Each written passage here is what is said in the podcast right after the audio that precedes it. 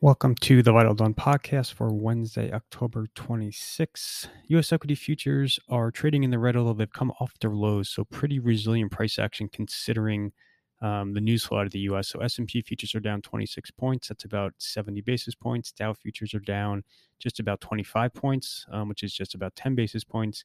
Nasdaq futures are underperforming badly, so they're down about 190 points, which is about 1.6% on the Nasdaq Nasdaq had been down over about two percent late last night, um, so it's come off its lows along with the S and P futures. Um, in the U.S., you know, obviously tech earnings are very much in focus. So Google, Microsoft, Texas Instruments were the big tech names last night, all pretty disappointing. For Google, it was the YouTube business, which is definitely levered more to discretionary advertising versus the search business um, which is much more resilient. It's very easy, uh, easily measurable ROI, and so that tends to be much more resilient during periods of um, of macro stress, which we're in right now, obviously. Um, but the YouTube business suffered a lot, uh, similar to what you saw out of Snap, and and probably also go, what you're going to see out of Meta tonight. Um, for Microsoft, the quarter itself was actually not terrible. Uh, but the guidance, which they don't give out till around six o'clock on the conference call, was disappointing. Um, you know, fell short on a lot of the major businesses. PC numbers are very ugly for the December quarter, and then the cloud business as well. Um, you know, they got it for further deceleration in the Azure business. Um, so the guidance on Microsoft was a disappointment. And then for Texas Instruments, also the guidance. You know, a lot of people thought Texas Instruments would be more resilient than the rest of the semiconductor industry. That's not the case. Um, you know, the December guidance fell short. He talked about how weakness is, is extending into the industrial business. A lot of people, again, thought that would be pretty resilient, but that's not taking place. And then overnight in Asia, you had Hynix earnings at SK Hynix.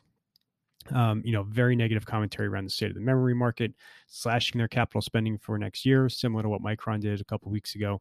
So definitely a lot of gloom in technology, um, and you're seeing the Nasdaq underperform because of it.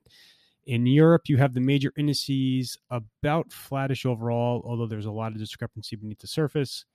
Outperformance in some of your major cyclical groups, so industrials, basic resources, chemicals, are all trading well this morning. Um, you have underperformance in tech, um, along with consumer staples. Um, the big report, I would say, in Europe, you had um, Heineken shares are down about 10% after their report, negative volume numbers, cautious commentary about beer consumption. Um, so that's weighing on all the staples. Tech stocks, no real major tech earnings in Europe, but you're seeing the stocks trade off because of what came out of the U.S. Um, you had a bunch of bank reports, so Barclays, Deutsche Bank, uh, Standard Chartered, Santander, and others. Um, for the most part, the numbers were decent on the surface. The headline results were pretty strong, uh, but you're not really seeing a positive reaction in the stocks um, in in Europe. In European banks, they're mostly all in the red. Asia had a decent evening. Um, the Nikkei was up about 67 basis points. The Hang Seng rallied about 1%. Shanghai Comp rallied about 80 basis points. Um, you know, I personally think mainland Chinese stocks were hit way too hard coming out of this, um, you know, the leadership reshuffle over the weekend. I appreciate all the various concerns. They're very, very legitimate concerns around China.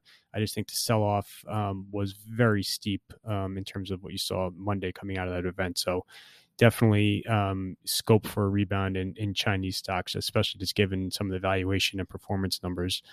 Um, and that's it as far as kind of major news is concerned. Very much a focus on earnings. A ton of reports out last night, a ton of reports out of Europe this morning.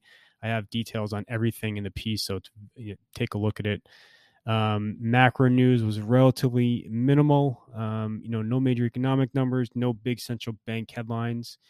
Um, you had some negative COVID headlines out of China, but really nothing too dramatic.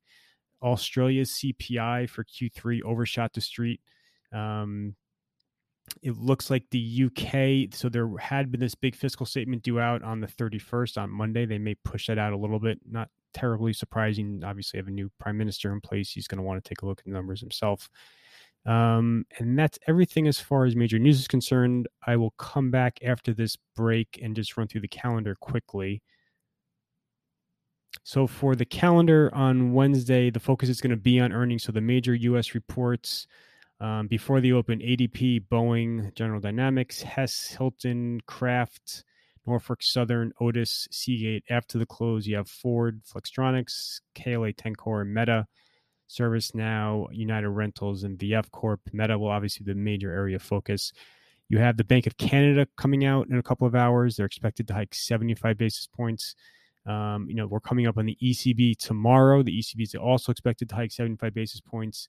I think the big takeaway from the ECB will be, you know, obviously guidance around rates, but also they're supposed to kind of start the quantitative tightening conversation. This won't actually commence until next year at some time, but um, you know, it's expected that Lagarde will will kind of begin preparing markets for the prospect of the uh, ECB balance sheet shrinking. Um, I put out yesterday my latest thoughts on the market. I include a link to that in the piece this morning. Um, you know, 3,900 for me is still kind of a ceiling for this market. Um, and so we're obviously that's now in sight. So um, a little bit less optimistic. I'm a huge believer in the Fed's messaging shift in this whole kind of stop and hold policy guidance.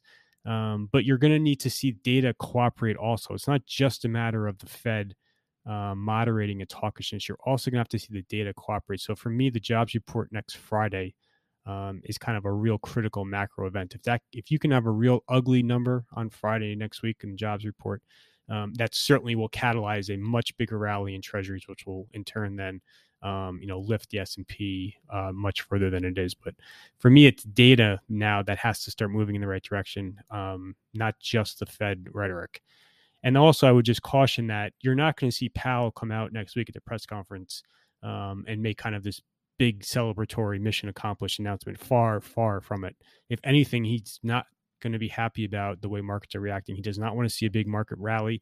Doesn't want to see investors start to think the Fed is losing its resolve on fighting inflation.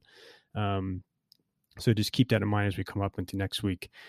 And that is everything for today, Wednesday, October 26th. Thank you for listening.